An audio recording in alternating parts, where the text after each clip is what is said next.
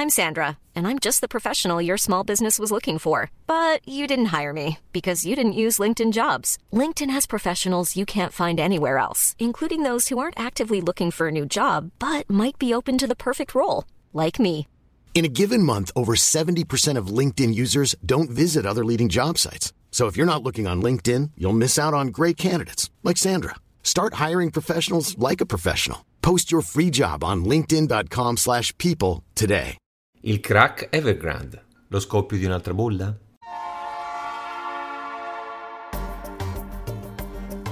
La Finanza Amichevole, il podcast che semplifica il concetto ostico della finanza per renderlo alla portata di tutti, curato e realizzato da Alessandro Fatichi.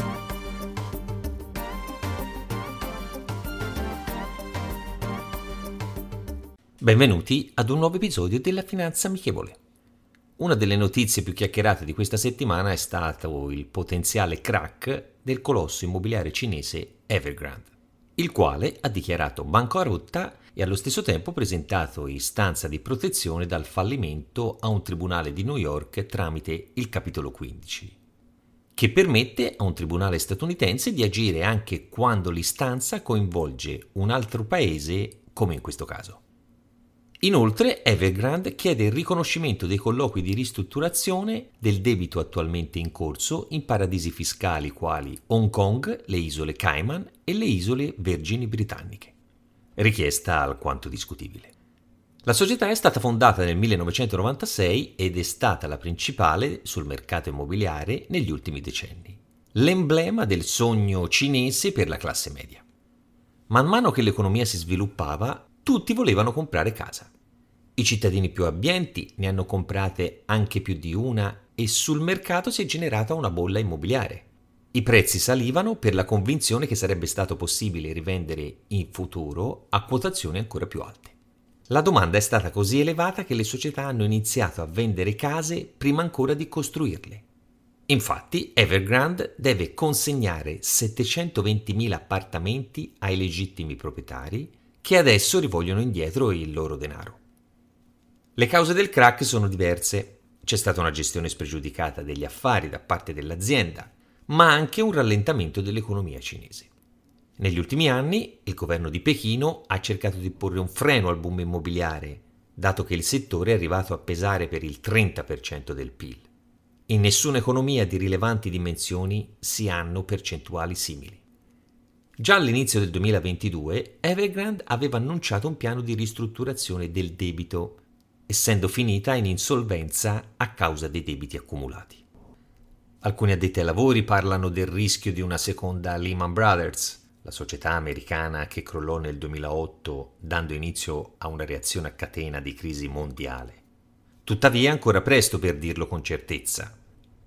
Consideriamo che l'economia cinese è sì collegata, ma non così collegata a quelle del resto del mondo come lo erano gli Stati Uniti quindici anni fa.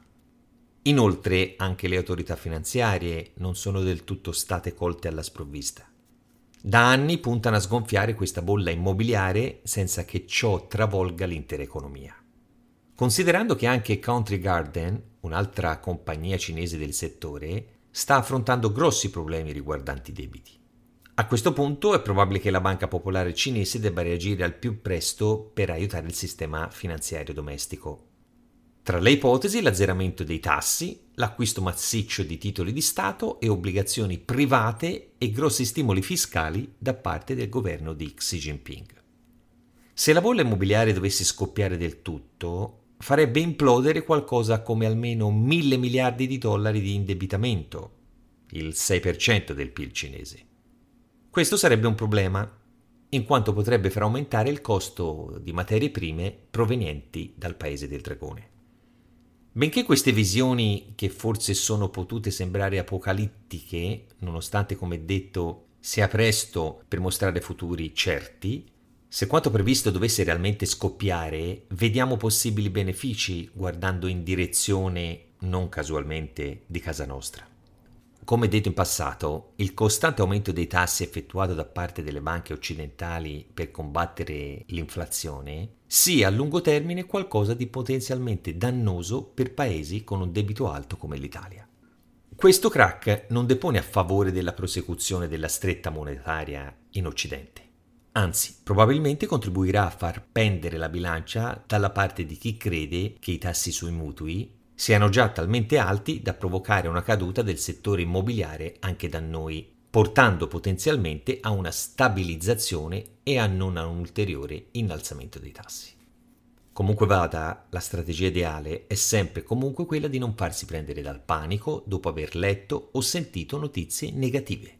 Fare attente ricerche e programmazioni prima di prendere eventuali decisioni, perché anche possibili eventi come lo scoppio di una bolla è possibile trovare lati positivi per noi. La citazione di oggi è la seguente: la casa è dove si trova il cuore. Plinio il Vecchio. Rendiamo la finanza amichevole, vi aspetto. Potete ascoltare questo podcast sulle principali piattaforme disponibili.